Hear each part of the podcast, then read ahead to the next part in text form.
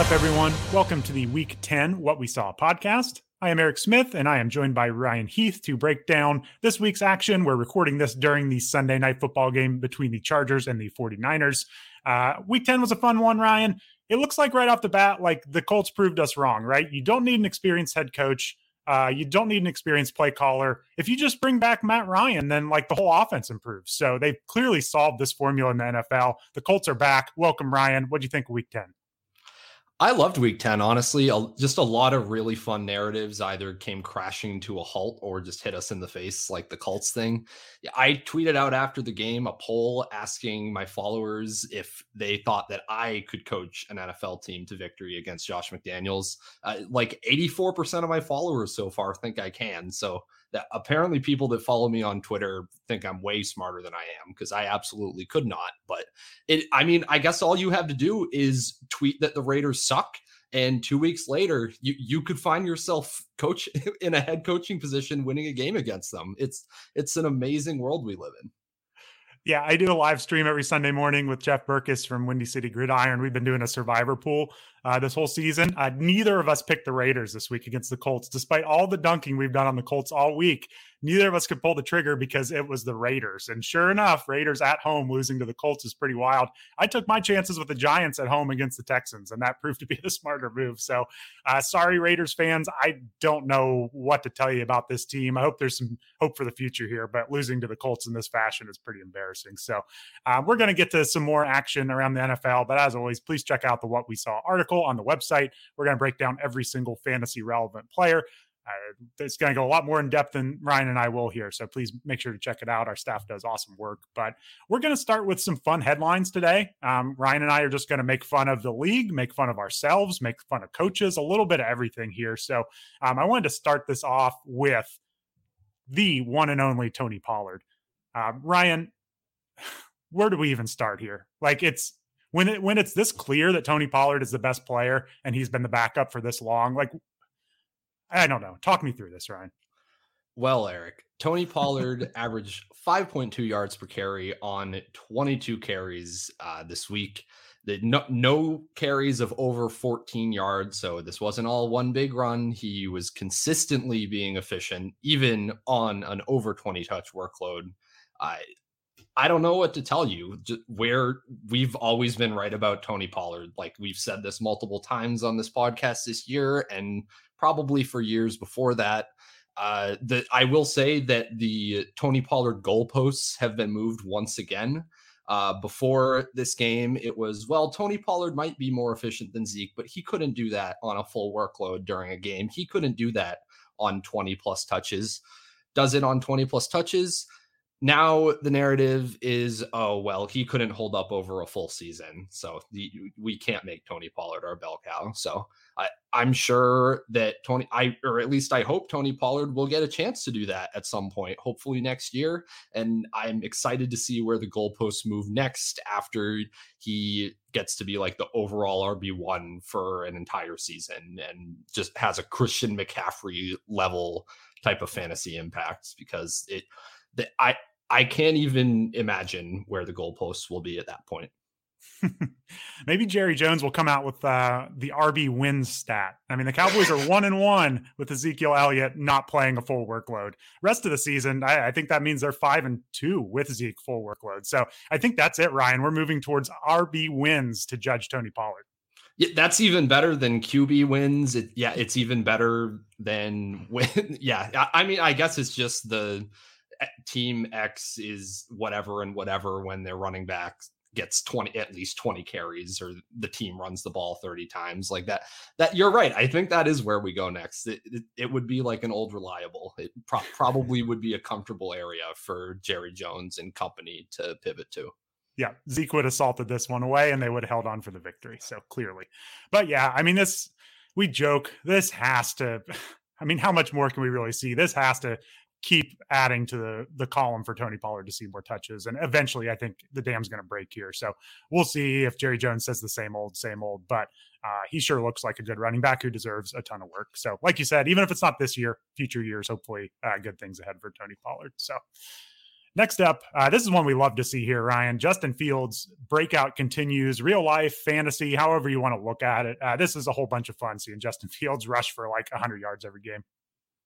It really is, yeah. And I, I mean, the fun part to me is watching everybody on fantasy football Twitter argue over who was the first on Justin Fields. Like, they, I sure people were in on him before the season and were drafting him, but that that's not what people find important. Now we're arguing about who was the first to say to pick him up after people had dropped him. So we I went and looked back at our previous show sheets, Eric. We had him as a streamer in week six when he was 39% rostered, which I think is about as low as he actually got. He wasn't actually dropped in that many leagues as people like to pretend he was. Uh, and we also had him as a streamer in week eight, right before that Dallas game. Uh, when he was 44% rostered. And that that was, I think that was kind of the turning point in everyone's minds on Justin Fields. So throwing our hat in the ring, we we were also told we also told you so on Justin Fields, I guess, just like everybody else says they did. Yeah, I think he was on the cover of our rankings article. Might even have been week one, week one or week two. We were, we were wanting this to happen right away. Uh, I certainly played Justin Fields during his two worst weeks of the season. So uh, we all tried to be in on this one early. Uh, I'm glad we got back on the train though before the breakout happened because he's killing it right now 147 rushing yards on 13 carries. Sure it was against the lions but uh, we'll still take that two rushing touchdowns. I do kind of wonder can we paint a narrative here with justin fields? Like he's he had a 67 yard rush today. Like are, he is breaking some awfully long runs. There aren't many quarterbacks in the league that can do that but uh, is there some regression coming here for justin fields or should we just be happy that we have a quarterback that can rush for a 67 yard rush I, think we should just be happy. I would say, if anything, this is kind of the positive regression coming because he he was running the ball earlier in the year as well. I not as much. The Bears weren't running as many plays or sustaining as many drives, but I, I don't think it's all that crazy that we're seeing results like this. Like, no, I don't expect him to go for over hundred yards every single game, but th- this looks like a very viable fantasy quarterback, a QB one the rest of the way, kind of no questions asked. So, yeah, mm-hmm. w- like will he break the quarterback rushing yards record? I think he's only like 400 rushing yards or so away from that. Uh, so wow. I, it's possible, but yeah, I even if he's not doing 150 every single game, like he he's still going to be good. I, I, don't think we need to be regression contrarians here. Fair enough. I will say it's worth mentioning on these Bears running backs. Uh, this is kind of what I feared would happen here. Uh, Justin Fields is now taking the rushing touchdowns. Uh, there's not a lot of exciting stuff going on in the Chicago backfield now. All of a sudden, Khalil Herbert got hurt in this one, left with a hip injury, but uh, 57 yards rushing for Herbert, 37 for David Montgomery. I, I, think maybe Fields' ascension here is good. It's good for Fields. It's good for the passing game, but it, it kind of seems to have a negative impact on this Bears running game. So I think that's kind of worth keeping in mind as we uh, kind of analyze this team going forward. Because normally, as the quarterback breaks out, you'd think everyone would come along with them, but it, it kind of feels like the running backs are getting left in the dust here. Yeah, agreed. And I mean, part of it was also that Montgomery and Herbert had been splitting workloads much more in the last few weeks. But yeah, o- overall, the running back rush share seems to be going down, especially around the goal line. All right. Let's get on to the other side of that Cowboys game we talked about earlier for the Green Bay Packers. Rookie Christian Watson, huge game here, Ryan. Uh, he catches four of eight targets for 107 yards and three touchdowns. That is some awesome touchdown efficiency. Uh, where are we at with Christian Watson in this Packers passing game? So, I mean, it's not all incredible. Like Watson did have two pretty bad drops. Uh, it was one of those situations where you look at Twitter and see everybody say like how horrible Christian Watson looks, like oof, Christian Watson, and then you look up and he has scored multiple touchdowns in the 30 minutes since that tweet was sent. So it it was up and down for sure, but like we have to take Christian Watson seriously. Like we in after week 10, we don't get guys with upside on waiver wires like this very often. I, a rookie wide receiver in an offense with pretty much no other real target commanders around him, with what is supposed to be a good quarterback, uh, who has what was he a first round draft pick, early second, like significant draft capital? Yeah, like yeah. Th- this is this is a guy that should be on every single roster after this week. Yeah, I, I kind of wish we had pounded the table a little bit more for for him as like a dart throw roster pickup. I, I actually picked him up in Scott Fishbowl the other week. It's really deep rosters, but I kind of agreed with you. Like you're not going to see that much upside on the waivers at this point of the year. And I, it was all unrealized upside with Christian Watson. But I agree, he was always going to be the potential deep play threat in this offense. And it's certainly something this offense needed. Like they needed someone to take the top off here. So, yeah, I it's hard to know. We kind of mentioned this before we came on air. Like it's hard to know how we're going to rank him going forward. Like what do we do with him next week? Because four catches, three touchdowns isn't super repeatable, but regardless, he had eight targets. Nobody else had more than four on the offense for the Green Bay. Uh, Rodgers only threw 20 pass attempts, so he drew a lot of those looks. So it's going to be difficult going forward, but um, the upside is there, the pedigree's there, everything's there. So yeah, we we need to get him on the team. If you have Fab left, just use it all. I would assume at this point, like it's we'll see how this goes going forward. I'm the, the Packers ran 39 times for 207 yards today. So I it's going to be interesting to see how this offense shakes out going forward with that split. Yeah, I mean it's that run funnel Dallas defense that we talked about because they've been so good yeah. against the pass so far this year. So I mean maybe that's even more encouraging for Christian Watson, but yeah, I, I mean we'll be in your ears again on Thursday and I'll be trying to explain to you wherever I end up ranking him. I'm not not really looking forward to it. Yeah, I am. I'm glad you mentioned the run funnel Dallas defense. That was one I was a little skeptical about when we talked about them in the Sit Start podcast, and it sure worked out. So hopefully, people trusted us more than I trusted myself. Right. So, all right. Next up, uh, our, our, weekly Tampa Bay Buccaneers check in. Um, Ryan, you were right on Chris Godwin. Go ahead and take your victory lap. I Chris Godwin scored a touchdown, like I, I told you he would. That's ba- that's basically all it is. Like I, I, can't take any credit for this. Really, I'm just I'm just looking at two numbers that Kyle Bland publishes every single week. Like I I don't want to be like, oh, I'm the genius that figured out Chris Godwin was due for touchdown regression. Like it, yeah, he he just was, and it worked out. No, for sure. But we did see uh, Leonard Fournette leave with an injury, and Rachaad White took advantage here we talked about them a lot on the last podcast. Like I was kind of pushing back on Rachaad White, saying that we would need an injury to Leonard Fournette probably for this to happen. And sure enough, it happened. Uh, Rachaad White, 22 carries for 105 yards. Fournette had 14 carries for 57 yards and a touchdown himself. Um, Fournette had one catch. Uh, I don't believe Rachaad White had any catches. So I, I think that's still an issue here, Ryan. But uh, if Fournette's going to miss time, uh, White, we've been telling people to roster him forever. Uh, I do think it's time that it's going to pay off here. It is. And Rachaad White is currently still rostered in under 50% of Yahoo leagues. Uh, not in my league. Twitter was already out in full force today whenever on any tweet that made any mention of picking up Rachaad White, because everybody knows that your league is the sharpest around and he was drafted in the third round and has been on a roster all season. But yes, if you somehow you've been listening to us all year and Rachaad White's out there in your league, obviously spend all your fab on him. Yeah, and I mean, I'll say my home league is pretty deep rosters, and he did get cut recently, picked up and cut this week, but he was rostered again before this weekend, so he was gone in a, in a pretty deep league, but he was out there during the week. So I, I, think most weeks have, or most leagues have seen him hit waivers at least by now, even if he's been picked up already. Like you've had your chances with Rachaad White, so I, I don't know what else to tell you at this point, but generally like uh, you know I, I, think this is definitely a, a, positive trend i mean they ran for 161 yards even though it was on 44 carries like the offense, you know, they got to win against the Seahawks. It may be headed in the right direction here. So hopefully we can get some of that more uh, explosive Bucks offense we're used to. Um, I also would like to take a victory lap here, Ryan. Cole Kmet, streamer this week. Uh, you laughed at me. Two touchdowns. That's, I believe, five in three weeks. So Cole Kmet, league winner. Uh, I'm just going to take a bow on this one.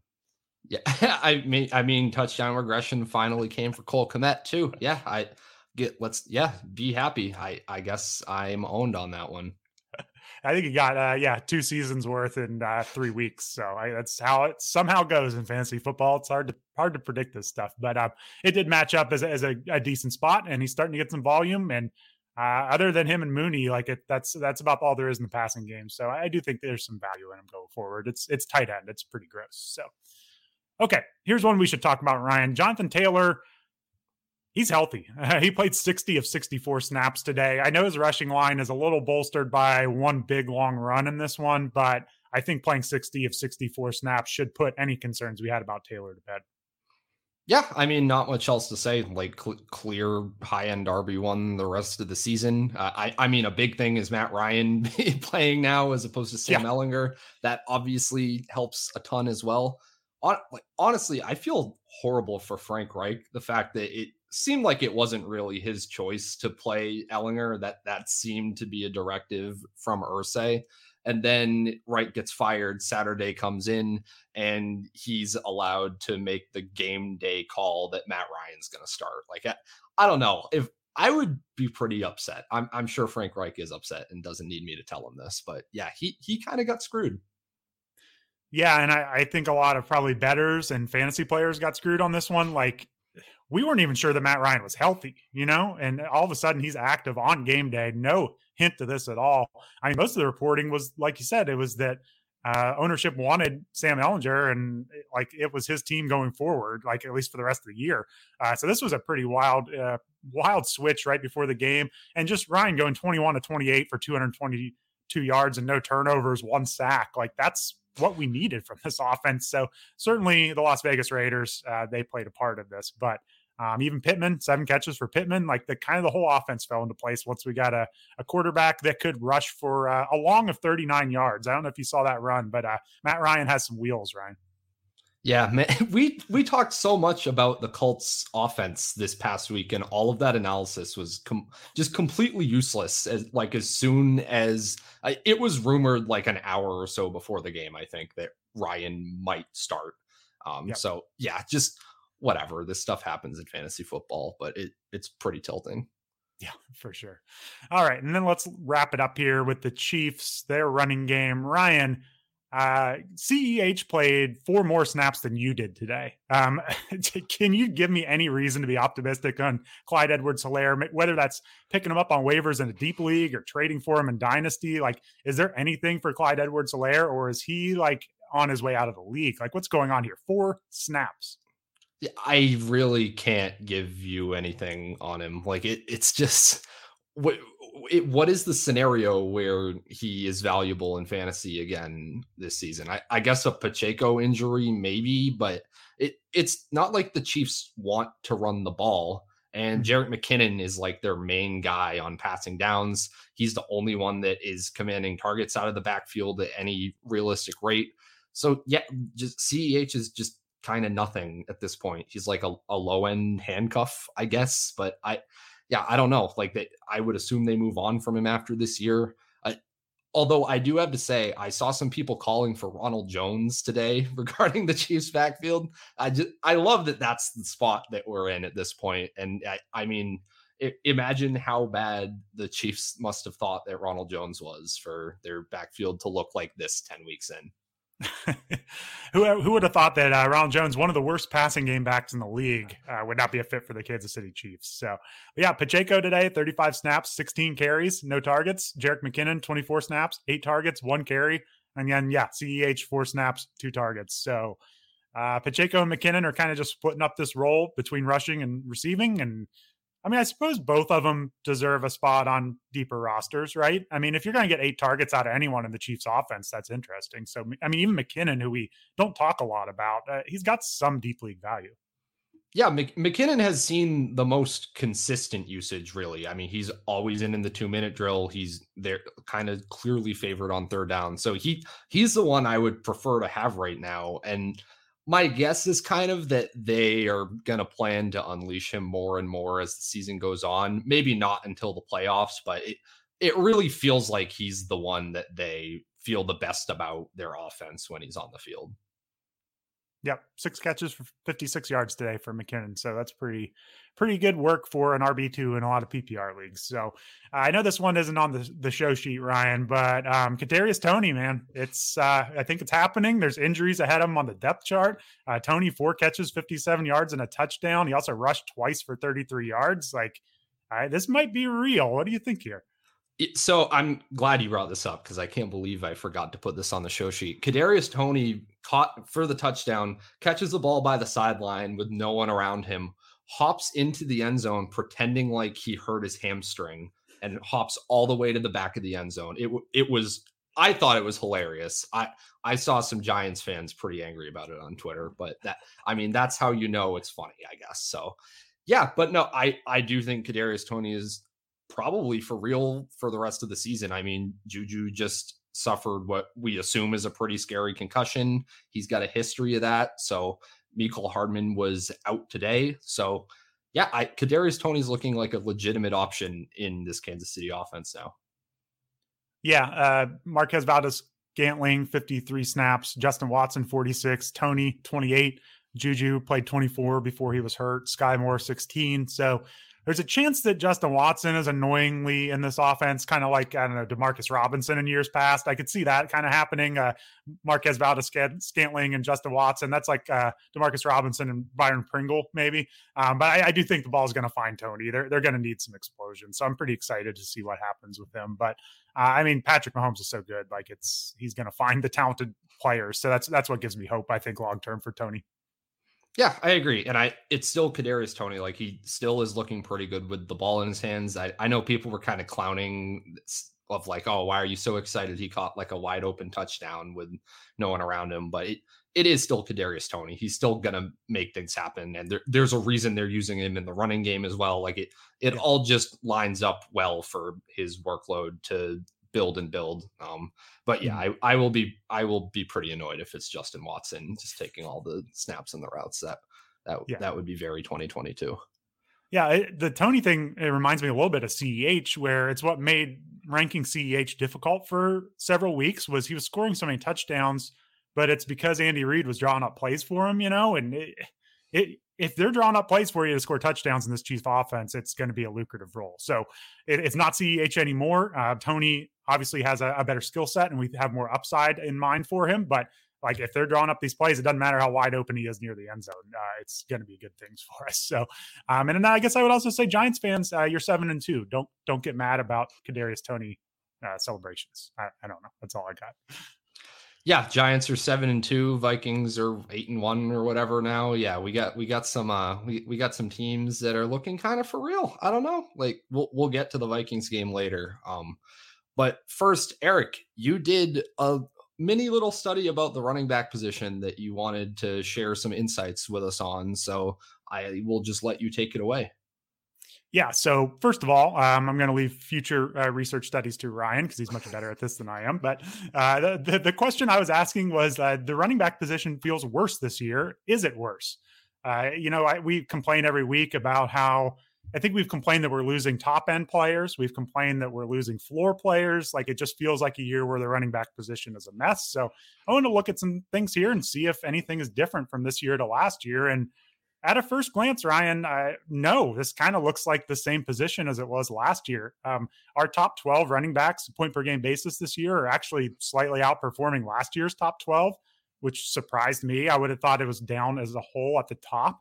Um, that trend holds steady through the top 24 running backs, points per game, top 36 running backs. Like this year's running backs have been slightly better than last year's in PPR leagues.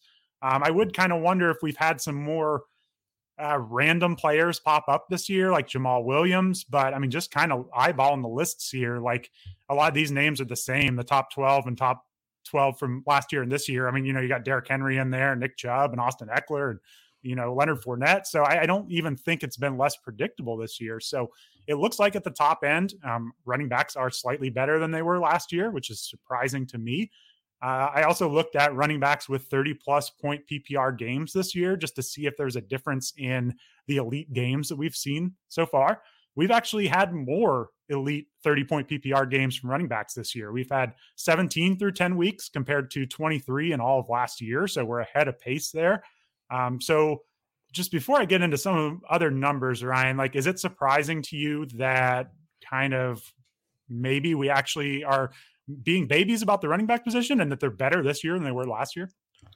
Well, I think we definitely are being babies as we are about most things in fantasy football. Um, he, my thought of kind of what's going on here, because I, I would have agreed with you before you did this and laid all this out. I, I would have also said, ah, running back feels a lot worse.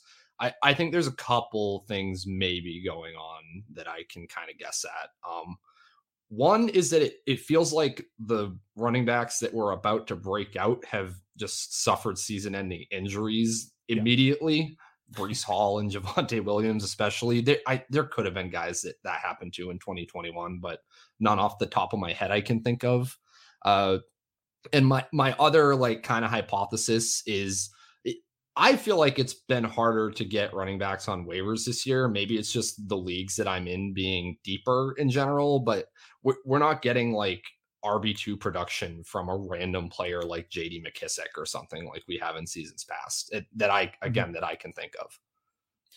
Yeah, so uh, that's actually interesting. You, you bring up JD McKissic because I felt like as a whole, targets were down this year for running backs. It just feels like we're not getting those PPR backs. Maybe we're more reliant on some of these Derrick Henry types. And no, across the board, like it looks like running backs are getting the same amount of targets this year. Like the top 12 running backs are about 4.9 targets a game. They were 4.2 last year. Like that extends down farther down the list. So it doesn't seem like there's a huge difference in the passing game work.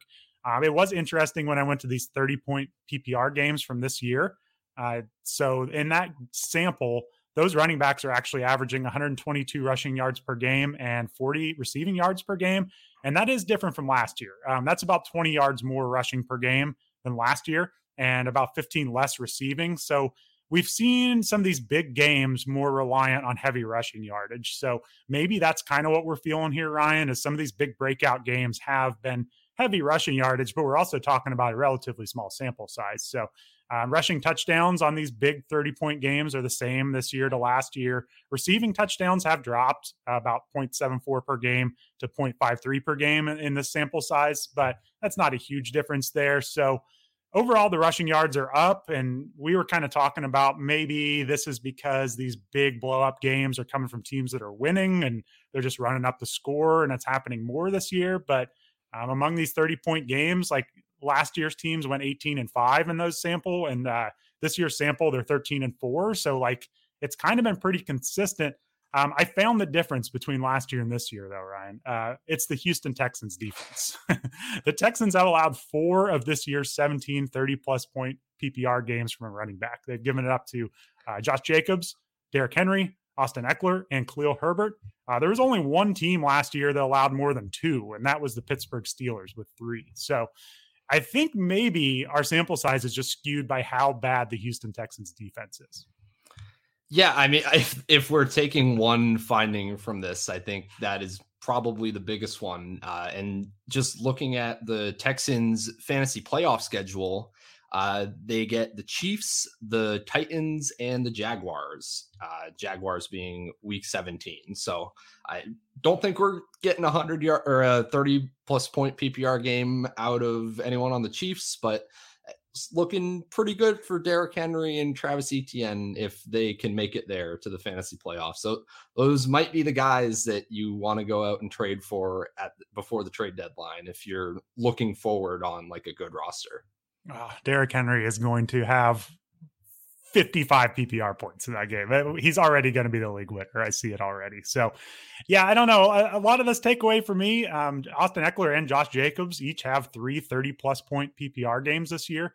Uh, so that's six of the 17. Ekeler, we've talked about his touchdown uh, running hot on touchdowns. Uh, he's kind of been a topic all year. Josh Jacobs, maybe he's a good look at why we feel like this year has been kind of crazy for running backs. Like the fact the fact that he has spiked three of these thirty point games when Jacobs was kind of uh, pushed down draft boards before the season. Like that's that's a pretty significant sample of these 17 games that Josh Jacobs represents. So maybe that's part of it. We can just blame this on the Texans defense and Josh Jacobs for making these numbers a little wonky. But uh, I guess the moral of the story is that this season is pretty similar to last year's as far as fantasy running backs. Uh, we should start running backs on teams that will win, and we should start running backs against the Texans. Um, we should also start Austin Ekeler and Josh Jacobs too. So I think we were overreacting, Ryan, to the running back position. Um, it's pretty much the same as last year. I, I, will say last year we barely had one juggernaut running back. Uh, I remember you mentioning that Jonathan Taylor kind of reset some of the numbers in juggernaut rankings because his his juggernaut season was a little lower than a lot in the past. So this may be just a two year continuation of lacking some of those true juggernaut running backs. And we're just kind of settling into a new fantasy normal at running back. Yeah, that that's the point I was going to bring up is I wonder if you analyzed 2022 and 2021 together and compared them to say the previous three or four years. My thought is that especially with the targets you would see a big difference there. I mm-hmm. most of those like huge seasons uh, from receiving production of like alvin kamara christian mccaffrey though we haven't really been seeing those at all these last two years. So maybe that is the difference. Which one of those you want to say is the norm is probably a whole nother argument that we could have for a long time but yeah, pre- pretty interesting stuff. Um, even just looking at like the top 12 in points per game last year compared to this year, it is a lot of the same names. Like we we didn't really have that many like big surprise breakouts. Uh, Josh Jacobs being the one you mentioned, and Rhamondre Stevenson, I guess, being the other one. But in 2021, like James Conner and Leonard Fournette were I believe both being drafted outside like the top four or five rounds and both finished top 12 on a points per game basis. So it, yeah, I mean, the position just by the numbers, at least so far this year, has looked pretty similar. Um, I looked at the consistency, uh, or it, you might say like the range of outcomes for top 12 running backs this year versus last year since it was pretty easy for me to look at with all the data I had on the range of outcomes tool. And top 12 running backs are just as consistent as they were last year. So, eh, yeah, it really feels like any which way we turn, the bit like the big difference is the Texans, as you said. It's also funny that we were worried about these aging running backs all offseason, and these aging running backs all are making up the top 12 again. And I think we're going to be stuck with this exact same worry next year. I mean, Austin Ekeler is getting up there in age. He's in the top 12. Derrick Henry. Uh, we've got, um, let's see, Leonard Fournette up there, although he just got hurt today. Alvin Kamara, even Dalvin Cook is starting to get up there in age. We got McCaffrey, who's knock on wood been healthy so far, but like it's yeah, it's it's the same old names, and we're going to be left with this exact same debate going into drafts next year. Oh, we are, yeah, and I'm I'm probably just going to be doubling down on I'm I'm not drafting anybody over age 25 or 26. I to be fair, we do have a much more talented rookie running back class likely to come in this year than we have in the last couple, so that could definitely shake some things up. Um, in, in a similar way to the 2017 class. I mean, you look at the top 12 running backs by points per game right now, we got what four or five that were drafted in 2017. That's yeah. Joe Mixon, Christian McCaffrey, Leonard Fournette, Dalvin Cook, uh, Alvin Kamara. Kamara. So yeah, yeah, five of them. So I, I mean, it, this type of thing can definitely just come in waves, just based on the talent that is entering the league at different points. I before 2017, we were talking about the running back position being dead in fantasy. I remember like 2015 when Devonta Freeman was one of the top scorers at the position, and like 40 year old Adrian Peterson was what we were dealing with. So, eh, yeah, I I mean it's I'm I mean I'm glad that this year hasn't turned out that way, but that that was kind of the worry going in, and it I it might be again next year. All right, interesting stuff. I, I'm glad that we took a look at the running back position a whole more of the same, but um, yeah, just start everyone against the Houston Texans. I'm glad we got we got a long study to tell us that. So, all right, let's get on to the game of the day here. Um, Buffalo against Minnesota. Uh, I'm sure you all were watching this one too, but just in case, um, Ryan was thoroughly enjoying this one. Uh, despite some early worries, Ryan, you came all the way around on the excitement level on this Buffalo Minnesota game. Yeah, so I so my Patriots are on bye this week. So I'm like, you know what? I'm just to sit down and watch one specific game that we can talk about on what we saw or whatever. I'm not to try to have red zone in the background and be paying attention to every single thing and making my brain go crazy. So I I was like, you know what? I'm to sit down, just enjoy one football game this afternoon. It's to be so nice. Uh, at 2:59 p.m. Eastern time, I sent Eric a message saying, "Oh, I don't know, like if this is going to work out. Like nothing that interesting has happened in this Bills Vikings game so far. Like everyone's just kind of having normal fantasy performances. I I don't have any takes, uh, and luckily it got very exciting very quickly. Um, still don't know that there's that many crazy fantasy takes, but it's definitely a game that we could talk about for a while. So getting into it, I just need to say that Justin Jefferson is the probably the best wide receiver on planet Earth right now. I don't think there was a debate going into the season, but a- after the catch that I just saw him make on fourth and 18, uh, li- literally as regulation is ending on their final drive, the, the announcers in the booth had just said, okay, this game's over. Von Miller just sacked Kirk Cousins. It's fourth and super long. The Vikings are done. Justin Jefferson goes up and makes basically the Odell Beckham Jr. catch from 2014 or whatever it was, except also with a defensive back trying to pull the ball out of his hand. Like they both have a hand on this ball. Jefferson one hands it, comes down with it, like uh, somehow keeps it from touching the ground. Like most incredible catch I've ever seen. Uh, and that was just personified what Justin Jefferson did in this game overall. Even in overtime, uh, he made a huge play that brought the Vikings to the one yard line. He, I mean, basically, he got the Vikings to the goal line twice, and the, I mean, both times the rest of the offense kind of let him down, uh, both in regulation and with Cousins getting sacked and them having to settle for a field goal in overtime, which did end up holding, but Jefferson ended the game with 10 catches on 16 targets for 193 yards and a touchdown, which he had in the first quarter. Uh, it, as soon, not not even as soon as this game was over, before this game ended, I was was just imagining like why why did the Vikings throw to anybody other than Justin Jefferson? Like just kind of get it over with and just throw to him just 20 times a game like why why not just drop every single play for him so i asked kyle bland since he's smarter than me and can actually pull stats from r uh, what the expected points added were for justin jefferson targets versus targets to every other player on the vikings and overall in the game, there, so I just said there were 16 targets to Justin Jefferson. The EPA on those plays was 10.49. Uh, for the other 34 passes to other players on the Vikings, the total EPA in the game was negative 0.86.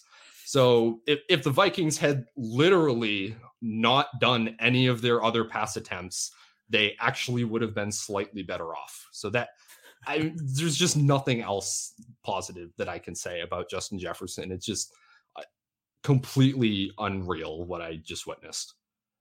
Yeah, I mean this is a good Bills defense. 16 targets, 10 receptions, 193 yards and a touchdown. The like you said, just even just looking at the box score, you can see how uh, I don't know, unexciting the rest of the supporting cast was. Uh, it's interesting to see that Hockenson had 10 targets, KJ Osborn had 11, Thielen only had seven.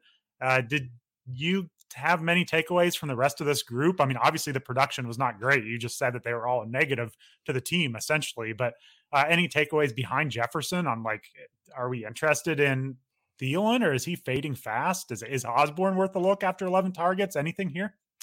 Uh, so Thielen, I would say, is fading. He had about half of his yardage on one play where he just kind of got behind the safety. He was not, didn't feel like that much of a factor for most of it. Osborn was getting involved kind of close to the line of scrimmage, um, like the, these schemed looks where he would just run to the sideline and w- would pick up some first downs here and there. But I oh, just for the intermediate looks, it was mostly Hockenson that was involved. 10 targets for him, a 21% target share. Only ran five less routes than Thielen did. I all all of these like route and target numbers are going to be inflated just with how with the game going to overtime and the Vikings being in what kind of in comeback mode or in like two minute drill mode for a lot of it. But yeah, I, I would say that Hockenson is just like the second guy that I would want on this offense at this point. Like he he looked good, not as good as Justin Jefferson, obviously, but it seems like he is the secondary option, and you're like you're very happy to have him. Tight tight end's horrible, and he could actually be pretty consistent the rest of the year. So I that that is a, a non Justin Jefferson bright spot here for the Vikings. I, not that they need bright spots like that. Yeah. That was obviously an incredible win for them. Yeah. So Kirk Cousins man, talking about Kirk Cousins is always difficult. 30 of 50, 357 yards, one touchdown, two picks, four sacks.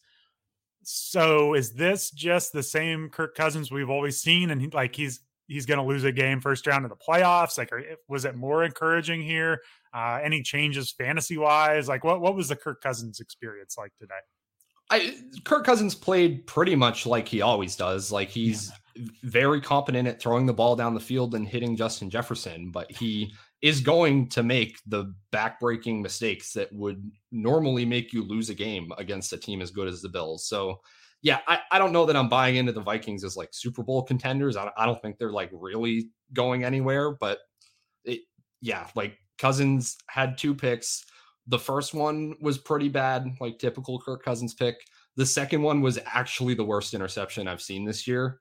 Uh, and I, I, say that as someone that has watched every single one of Mac Jones's interceptions this year. So that that's pretty bad. He just I don't really know what the idea was. He he just threw to the wrong team. It, it was on it was it hit the um it hit the DB like right in the chest. Like it per, honestly perfect accuracy. Just the the wrong the wrong guy. There was no one else around. I I don't know, but I am happy that the Vikings ultimately pulled this out because at when I was texting Eric at 259 saying this game was boring and there were no takeaways, I was like, oh, I'm all I'm gonna have to say is like making fun of Kirk Cousins. And I, I don't I don't like making fun of Kirk Cousins. He gets he gets like way too much flack, honestly, in, in NFL circles in general. I think he's a fine quarterback, not an incredible one, but he he's a guy that people like to dunk on. I I'm happy that we're not really dunking on Kirk Cousins. I, I'm excited to see the video on the plane ride home. Uh, it, it looked like Pat Peterson had the chains on, so I guess we're not getting that. But I, I would love to see some more shirtless Kirk Cousins every single week. Yeah. And, uh, you know, as a Bengals fan who saw their team go on a, an improbable run last year, I can feel the rage from the Vikings fans right now, probably. They're they're eight and one. They just beat the Bills on the road down 24 10 at the half. And people are saying things like, ah, I'm not sure if they're a real contender. Uh, it, it's one of those crazy spots when you're a fan and your team is uh, super overperforming and everyone's doubting you. So, uh, I would just say to the Vikings fans, just enjoy this. Don't worry about what everyone's saying because probably a lot of these people just haven't watched your team a whole lot who are who are uh, putting them down. So ultimately, yeah, maybe a, a, Kirk Cousins interception ends this, uh, you know, later in the playoffs. But they sure look like to me they have as good a shot as anyone out of the NFC. Yeah, I would agree with that. I think that at, at this point, I would call them clearly the second best team in the NFC. I, I mean, if they can knock off the Eagles somehow, then yeah, they I would say they they should have like the second best Super Bowl odds after the Eagles of any NFC team. So that I yeah, I mean that that is a contender. It just we feel like we know everything in week 10 and that the Eagles are very clearly going to be the best. But and right. and they those two teams did meet already and it was not super pretty for Kirk Cousins. But I yeah, no, I get get me off of Kirk Cousins. I need to stop making fun of Kirk Cousins. I I, I don't actually have a bone to pick with him or with Vikings fans. All right. Let's get to Dalvin Cook. I've been ranking him pretty high all season, and he had a good game today, but it was really off a one run. Uh, do you think Dalvin Cook is kind of just falling behind the passing game in general, or should we be excited about that 81 yard run that he busted out today? Uh, so we so look, I mean, I mean, this is a tough Bills defense. Would not have really held it against Dalvin Cook, even if he hadn't really gotten it done in fantasy he did off of that big 81 yard touchdown in the third. He kind of broke one tackle and then it was just open field ahead of him. It was it wasn't like a particularly impressive long touchdown run, but I I mean it happened. Can't really take it away from him. Um the before I criticize him for what happened at the end of the game, I just got to take a moment and say how at, as someone that has a brother that I've competed with in athletics through my entire childhood. I feel for James Cook right now because right after that Dalvin Cook long touchdown run, the Fox broadcast decided to put up Dalvin Cook and James Cook stats for the day side by side. So at this point, Dalvin Cook only had seven attempts for 94 yards. 81 of them had just come on that play. They got their yards per carry there. Like Dalvin Cook's up at 13.4 off of that, just from that one run making his day. And James Cooks at that point read four attempts for 15 yards. He was actually outplaying his brother right until that run and that's when Fox decided to put that graphic up. I I just know that I would be absolutely livid. Like if I I hope James Cook doesn't see this. It like if he goes back and watches like the Fox broadcast for some reason. But yeah, I I would be so upset if that I, I mean, I'm, I'm like dreaming about me and my brother in NFL, which is kind of weird, but that, that would just make me so angry yeah, it feels like an older brother versus younger brother sort of thing. The older brother gets the stat right after the 80 yard touchdown. So yeah, the, the maybe the stat should have just been uh, 80 yard touchdowns, one for Dalvin Cook, zero for James. yeah, pre- pretty much. Um, but I, I will say of James Cook did not drop did not drop what would have been a game winning touchdown at the goal line. Uh, so Dalvin did also have a few nice gains after that big one, especially in overtime. Uh, but the only reason they were in overtime is because right after Justin Jefferson set the Vikings up basically on the one, uh, Dalvin Cook had a really, really ugly drop that would have put the game away at the end of regulation. Uh, I, he's lucky with how absolutely insane the game went right after that moment because I don't think people will really remember it or talk about it much. But yeah, um, but as far like for as far as like serious fantasy analysis for Dalvin Cook, he's he's basically back to his bell cow role. I there was some concern uh, with the shoulder injury where the usage was trending more towards Mattison playing a lot, but Mattison only played like 15% of the snaps in this. Cook ran almost all the routes, was in the game during all of these numerous two minute drill situations. So, yeah, Dalvin is still an RB1. He's still has one of the best workloads in the league on one of the league's best offenses. Yeah, 70 snaps, 44 routes run today for Dalvin Cook. So that's uh, a lot of work. Maybe maybe you'll get a little break next week and get a little bit more uh, spelling with Mattison, but probably not. He's he's their best option. So, all right, that was a lot about the Vikings. Um, start with the Bills here. Um, it looks like you just want to start with the, the worst of the Bills. Yeah, before even like really getting into each of their players, I, I just want to talk about the sequence of events that led this game to going to overtime. Uh, so, so the Bills have a great goal line stand, helped out by that Dalvin Cook drop. Uh, so they are backed up on their goal line, like literally like the half yard line, basically. Uh, there's about 40 seconds left in the game. The Vikings have one timeout. So all the Bills need to do is run 40 seconds off the clock. Which it, that's two plays if they only have one timeout, right?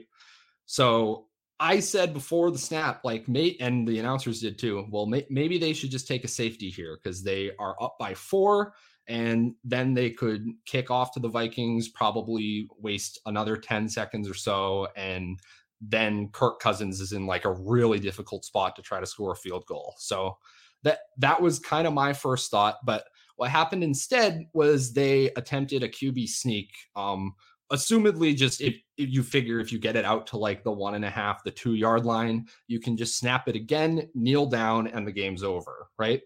Yeah. But what what so what actually happened was the center snaps it. It it was hard to tell what went wrong with the snap. It definitely hit Allen's hand at one point, but it just kind of glanced off his hand falls down in the end zone.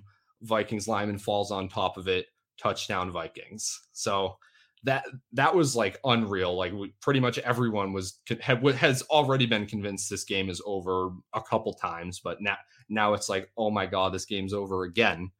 Vikings kick off, and of course, Josh Allen manages to score the field goal to tie the game uh, extremely easily, by the way. The Vikings played like the most pathetic prevent defense you've ever seen. Don't know why coaches still do this. It can you think of any time, Eric, when a team has gone into prevent defense and it hasn't resulted in the other team scoring? No, it's wild. I don't. It's not like we're seeing I mean, with the way cover two is going this year, like teams are preventing these big plays anyway. It's not like there's some pandemic of long touchdowns going along around the league right now. So yeah, I think you can play relatively safe without having to go full prevent. It's it, you understand it when it's like a 17 point game, but when it's anything under a touchdown, it's just mind blowing. Yeah, it's just unreal to me. Um, the, I guess the other question I wanted to ask you was regarding the the Bills' decision to sneak it instead of try for the safety. Do, do you think it's like would have been any better? Like the obviously they brought it to overtime and the the result of the game feels somewhat removed from this, but if the Bills had just taken the safety, uh, do like do you think there's better odds of Kirk Cousins not getting down the field for a field goal than there would have been of them successfully doing two QB sneaks. Like I, I don't know. I, yeah. I have a hard time convincing myself to second guess them here, but I, I'm curious what you would think. Yeah, it's hard for me to second guess when it's a fumbled snap. I mean, it'd be one thing if they handed the ball to a running back and they fumbled or got stuffed in the backfield, but you have to count on the very basic execution of a, a center snapping it to the quarterback. So I don't know if if it's a um, you know if if a field goal doesn't get it to, get a winner in overtime, I can understand taking the safety. But when Cousins only needs to get a field goal, I, I can understand just saying, hey, let's just snap a ball and have our gigantic quarterback get a yard and a half. Yeah, and I mean a fumbled snap can happen on that on any play too, like that. Yeah. Even if they plan to take the safety, this I get maybe Allen would have been in the shotgun then, but yeah, it's e- very easily things could have still gone wrong. I guess in the same way, it's just so low percentage, which is yeah. wild. Um, speaking of low percentage breaks that the went the Bills' way in this case on the drive for the game tying field goal. Uh, Gabe Davis made a nice catch on the sideline. The Bills hurried up and snapped it. They are showing the replay after this. Gabe Davis absolutely did not catch that ball. It hit absolutely hit went to the ground before he fully had it.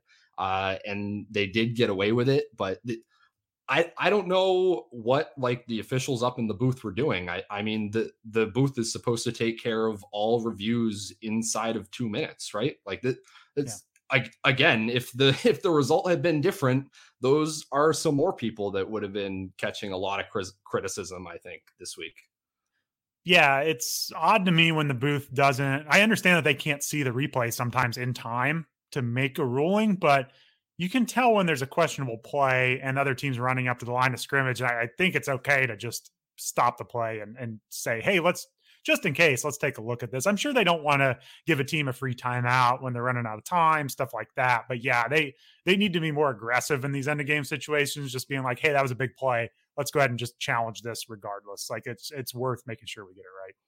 Yeah, and I I mean, I I hate when every sideline catch has to be challenged and infinitely yeah. scrutinized, especially if it's like a really cool play. Like Justin Jefferson had a few of those that didn't didn't end up counting. Um, but yeah, I, I feel like just as far as game integrity's sake, like you you have to make sure you get those. Um, so I guess looking at the Bills players and actually doing fantasy analysis, kind of, kind of now that we've talked through a lot of the wild events in this game, uh, Gabe Davis, we talked about him before the week. I said I was skeptical.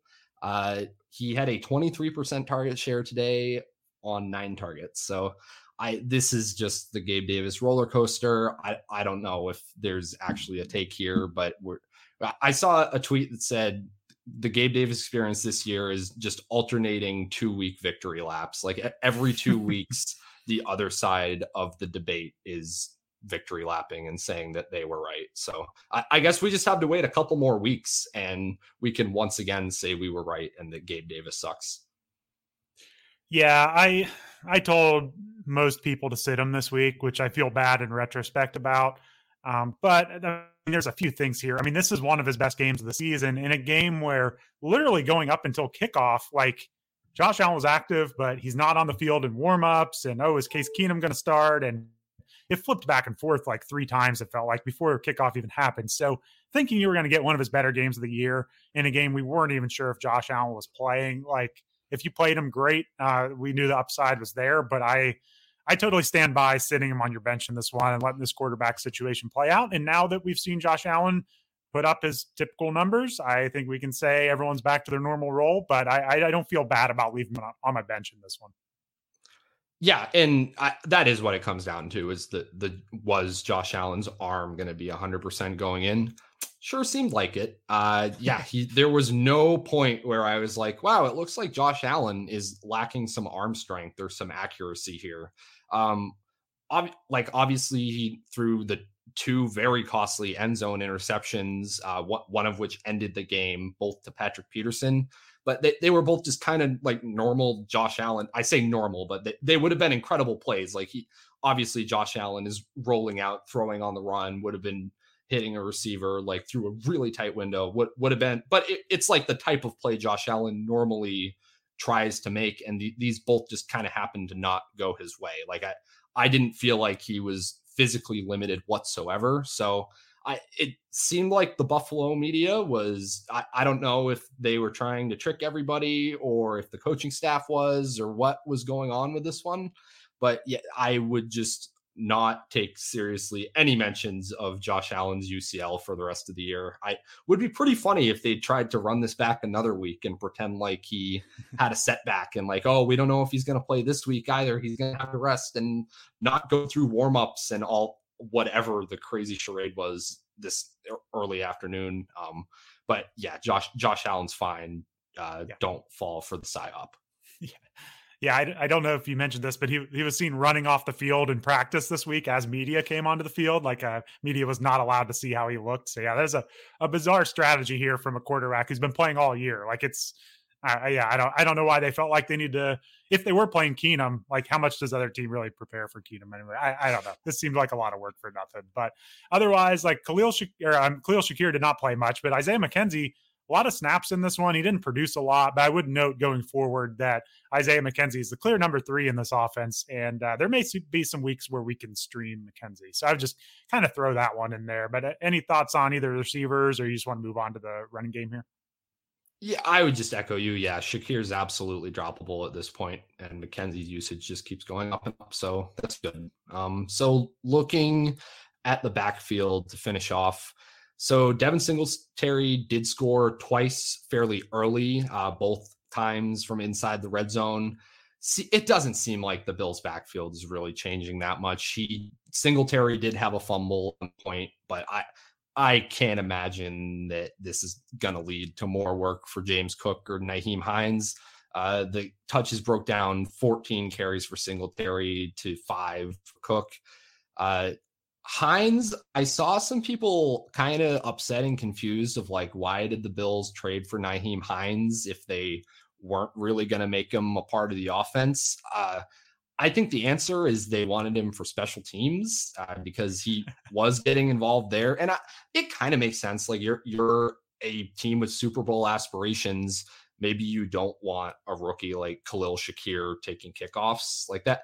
That could kind of make sense to me. Um, but like James Cook played double the snaps that Hines did on offense, and Duke Johnson played a few too. He also Duke Johnson also had a nice return.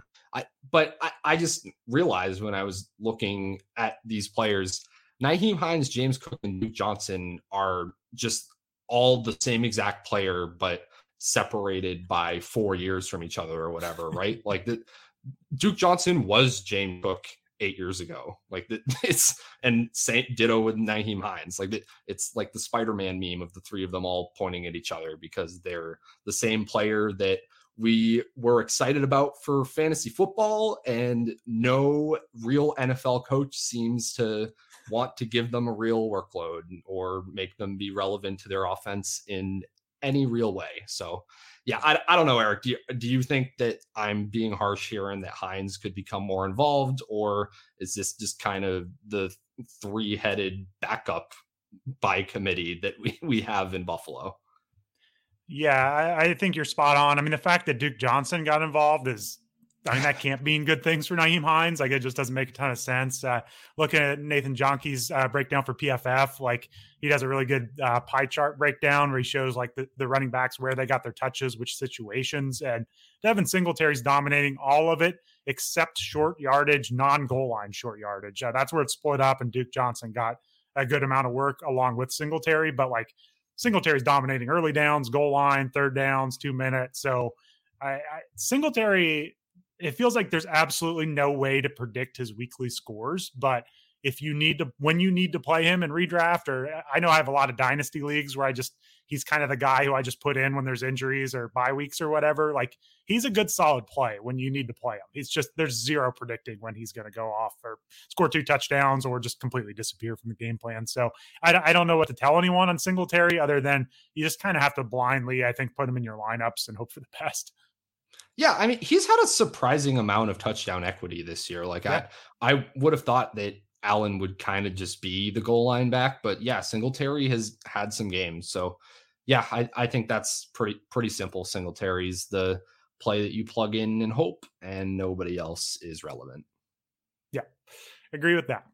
All right. Well, that was a fun one. Um, I'm glad we got a fun game between these two teams because it looked like we were destined for uh, a gross game with Case Keenum and maybe a blowout. So, uh, a pretty fun day overall. Um, got some, you know, some signs from life from the Packers, stuff like that. So, uh, I don't know. Any last takes on this weekend, Ryan? Before we get out of here, anything you really need to get off your chest uh, before uh, we go on to Week 11?